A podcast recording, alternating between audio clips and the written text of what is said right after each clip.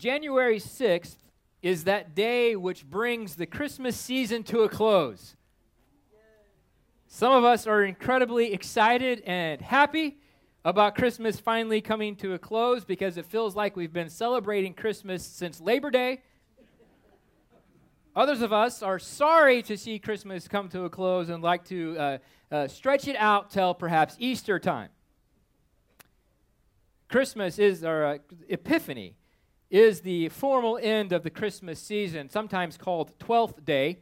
January 6th is the day of Epiphany, the day on which we mark, celebrate, and remember the revealing of Jesus to the Gentiles, to the Magi.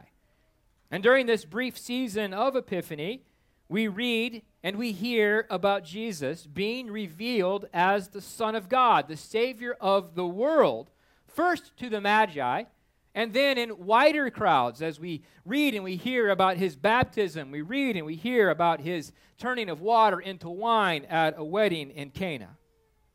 Epiphany celebrates what I think we could consider a series of aha moments. Those moments where, even if only for a brief moment in time, the, the veil is lifted and understanding about who Jesus is and what Jesus has come to do is, is gained. Epiphany is revelation. Now, think about it in this way we, we've all had aha moments before, right? Where something just didn't make sense, and then something happened, or we witnessed something, we read something, and oh, now I understand, now I get it. We all, we all have those, right? Aha, uh-huh, yes. All right. Seems like y'all are still asleep from New Year's. Pretty sure about think about it this way. You know, I, love movies, and I know that most of you love movies. And um, aha moments are oftentimes crucial uh, to movies. And, and, a master of an aha moment, at least early in his career, was M. Night Shyamalan. Uh, he has a revelation. He has a, uh, an aha moment in almost every one of his movies at a very crucial moment in the third act of the film. This aha moment changes the story as it sheds new light on what has come before and it, it colors everything that, that comes after. For example, in The Sixth Sense. Now, The Sixth Sense has been out for at least 15 years, people, so I don't have to give you a spoiler alert. If you haven't seen it by now, tough. right, the, the, the, main characters in The Sixth Sense are, are, Bruce Willis, who's a psychiatrist, and, and the little boy played by Holy, uh, Haley Joel Osment, who is, uh, he's got visions of dead people. And he helps the dead people find uh, resolution to their pain and suffering, and they can rest in peace. The aha moment in The Sixth Sense is you find out, along with Bruce Willis, that he's the dead person the little boy's trying to help. That's an aha moment, and that, that just changes everything for the first three quarters of the movie. Or, or Shyamalan's movie, The Village, uh, a great, great movie, one of my favorites, in fact, uh, by him, in which you've got this uh, 19th century village surrounded by forest, and the inhabitants of the village don't go into the forest because there's monsters. Well, in the third act of the film, you find out, along with the, the blind and the brave main character, Ivy, as she's going through the forest to get penicillin for her beloved, you discover that the monsters in the forest are just costumes, that are people who put the costumes on to control the village. And that changes everything from before, and it, and it, colors everything that comes after. These are moments that make a good film great and a great film spectacular. And in similar fashion, Epiphany celebrates these aha moments in the Gospels where Jesus' identity is revealed. Epiphany celebrates these aha moments of the Gospels in which God's glory shines forth. Jesus' identity being revealed, it gives new meaning to everything that came before. And Jesus' identity being revealed colors everything that he will do after. This morning, we hear about the visit of the Magi from Matthew 2 1 through 12. Having briefly discussed the sort of the mechanics of Jesus being born, Matthew quickly turns to answer the question, Who is this child? And he begins to show who Jesus is in this passage from Matthew chapter 2. Here in our passage, with the visit of the wise men, the visit of the Magi, the Epiphany, Jesus is revealed to be the legitimate king for all people. This is an aha moment for Herod and for Jerusalem, for the Magi. and for readers of Matthew like ourselves. And in this passage, I think we find the, the core, the meaning of the passage really bound up with two primary comparisons, two primary contrasts. Herod is the foil in both of them. The first contrast is between Herod the king and Jesus the king.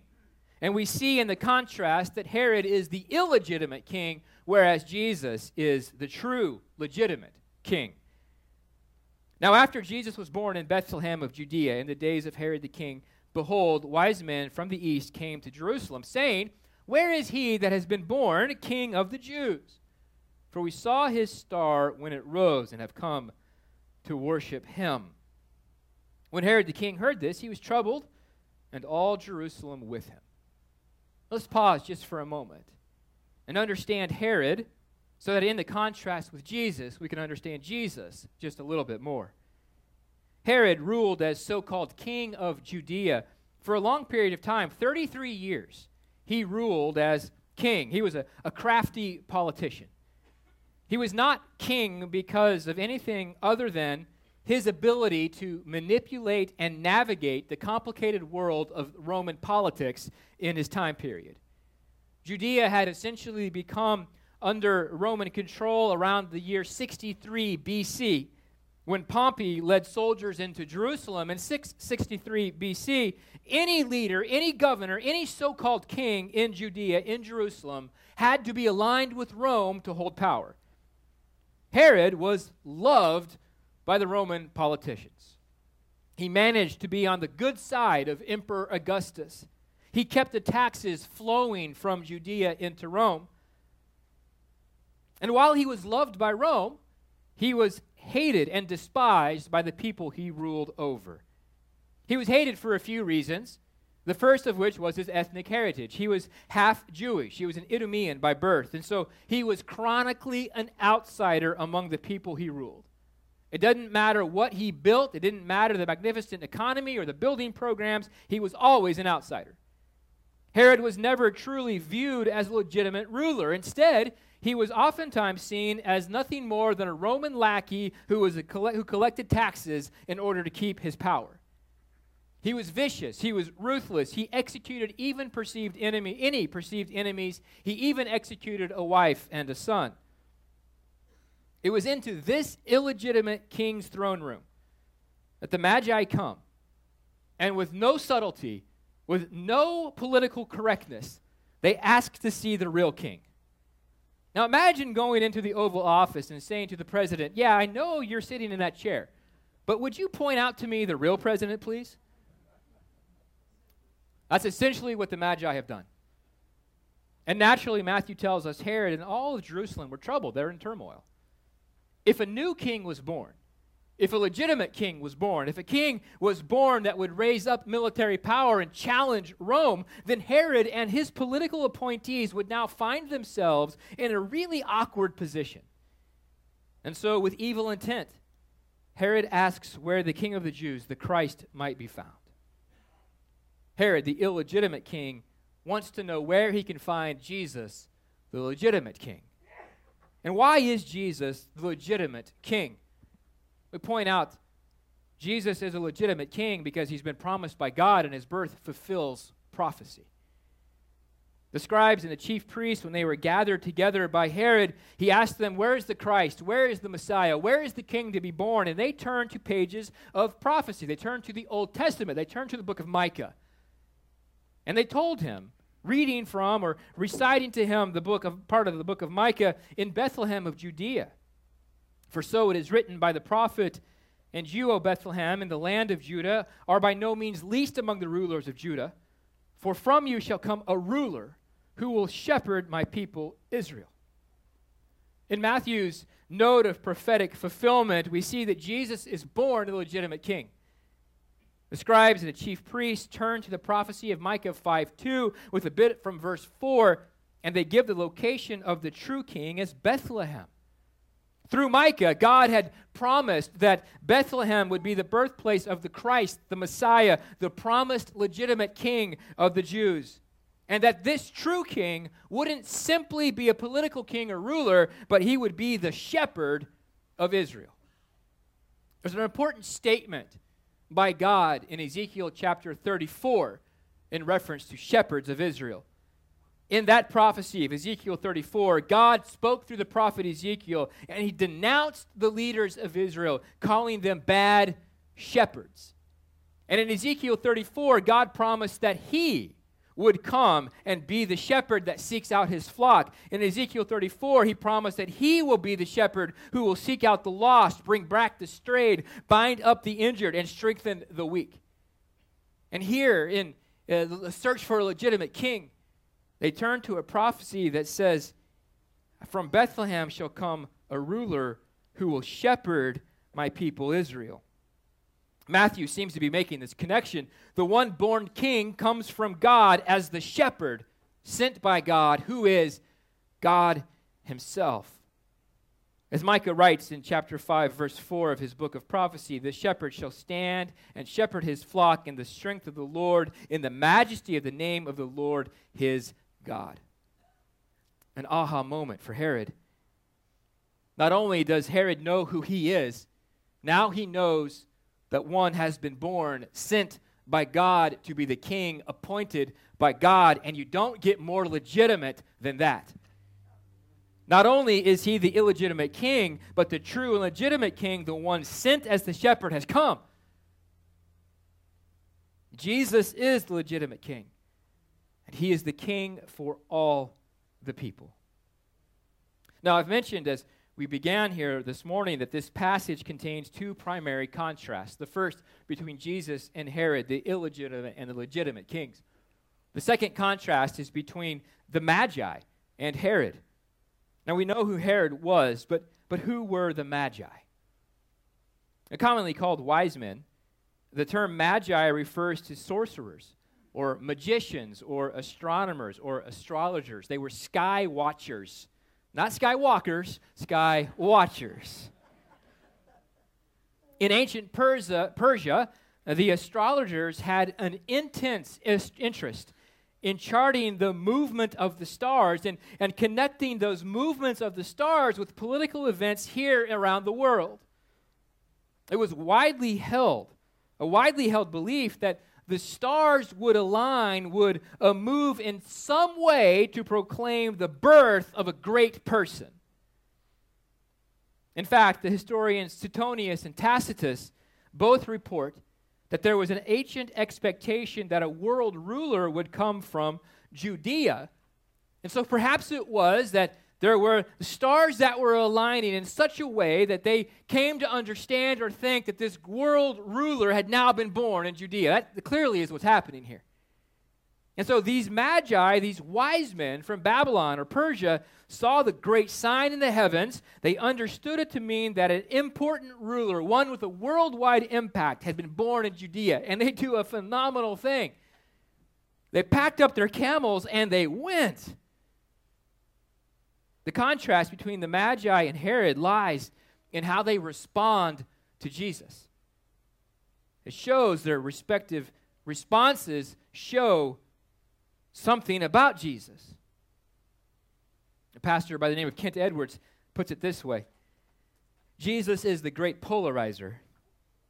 It's as if all of humanity were iron filings laid out on a sheet of paper, and Jesus is the magnet every single filing lines up either with the North Pole or the South Pole.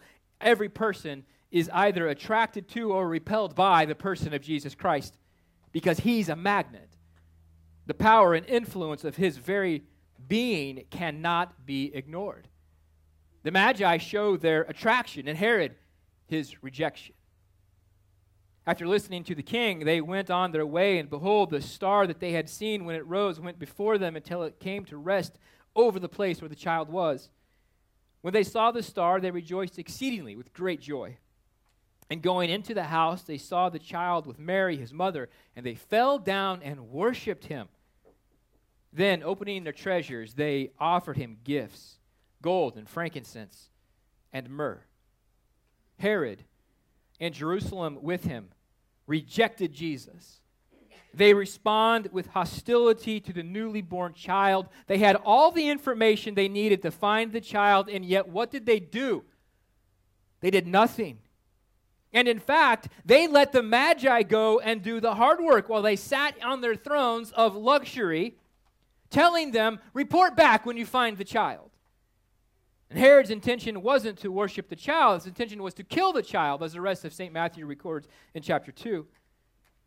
It's so fascinating that these Magi, these pagan astrologers, recognize the testimony of creation. They recognize the child as a legitimate king. Those who are on the inside, those in Jerusalem who should have been the first to worship, were plotting his death already.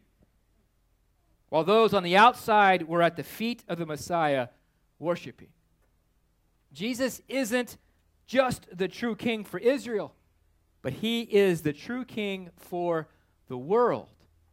And in their worship, the Magi fulfill prophecies which proclaim that very truth. the very beginning of our service this morning, we read from Psalm 72. It talks about gold being brought from the nations and kings bowing down. Doug read for us this morning from Isaiah chapter 60. and the very actions of the Magi, we find God's promises fulfilled. The nations will and do recognize Jesus as king. An aha moment Jesus, the legitimate king, is the king for all people. And these revelations are powerful because they give new meaning to everything that has come before. The prophecy from Ezekiel chapter 34, how is it fulfilled in this person, Jesus? The prophecy of Micah chapter 5, how is it fulfilled in this person, Jesus? The prophecies of Isaiah 7, of 9, uh, how are they fulfilled? in Jesus. The prophecies all the way back to uh, Genesis chapter 3, verse 15. How is it fulfilled? In Jesus. Everything that comes before is now uh, uh, new, has new meaning, has new life, new vitality because of the birth of the true King, Jesus. And everything that comes after this is changed because of who Jesus is. He isn't just some prophet, he doesn't just have good news to tell you about how you can live your life better and, and live your best life now. He's not just here to make all your dreams and fantasies come true. He's here to change your life and give you new life. How do we know? Because he's the true king. He isn't just a guy who can multiply fish. He isn't just a guy who can break bread and watch it multiply. He isn't just a guy who can suddenly somehow turn water into wine or walk on water or to make a blind man see. He isn't just some guy who can do a miracle working. He is the very incarnation of the eternal Son of God. He is the true King. And we're seeing this here before pagan Gentiles. Jesus in this epiphany is revealed more to be more than just another baby. He is the one whose birth is heralded by angels. The shepherds bow down before, and pagan astrologers come to see. And if this is an aha moment, if there ever was one, we see here reflected really amazing good news. God has come in flesh, not just for a select frozen chosen, but for the world, and he has come to be the king. And at some point in our lives, we all have to come to a decision. We all have to figure out what are we going to do with Jesus? We'll either be like the Magi and fall at his feet in faith and worship, or we'll be like Herod and respond with hostility and rejection. The simple truth of the matter is this Jesus is the King and the Lord. Now, what are you going to do with that? As Paul writes in Philippians chapter 2, a time is coming when every knee will bow and every tongue will confess this truth. A time is coming where epiphany will occur again and Jesus will be recognized as Lord. Our knees will bow in conviction or compulsion. The marvelous and overwhelming grace of God reveals this to us and it reveals something else. God is ascending and a saving God. He has sent Jesus, the King, to save his people. And as God is ascending and saving God, all those who have responded to Jesus with faith and with worship are in turn sent. Our aha moment with Jesus, where we recognize him as Lord and Savior, then enlists us into God's work and his mission. And in some ways, the visit of the Magi at the beginning of Matthew foreshadows the end of Matthew. The gospel begins with people from the nations coming to Jesus, And it ends with Jesus sending his disciples out into the nations to gather and make disciples. And Jesus came and said to them, All authority in heaven and on earth has been given to me. Go therefore and make disciples of all nations, baptizing them in the name of the Father and of the Son and of the Holy Spirit, teaching them to observe all that I have commanded you. And behold, I am with you always to the end of the age. And here we find another aha moment. Having received the epiphany of the glory of God in Jesus, we are to be agents of that very epiphany. Going into the world and encountering people with Jesus and praying that they too may have an aha moment to know Jesus as Lord and Savior. This is what the Great Commission of Matthew 28 is all about, and this is why our vision at Emmanuel Church is to be a church that glorifies God by blessing people with gospel ministries that they may believe in Jesus as Lord and Savior and join us in building His kingdom. We are a people of the epiphany. Having received the epiphany, we then do whatever we can to give it away that others too may know Jesus as Lord and Savior. Epiphany is a short season, it's just a few weeks long between Christmas and Lent, but we really are to be an Epiphany people all the year long.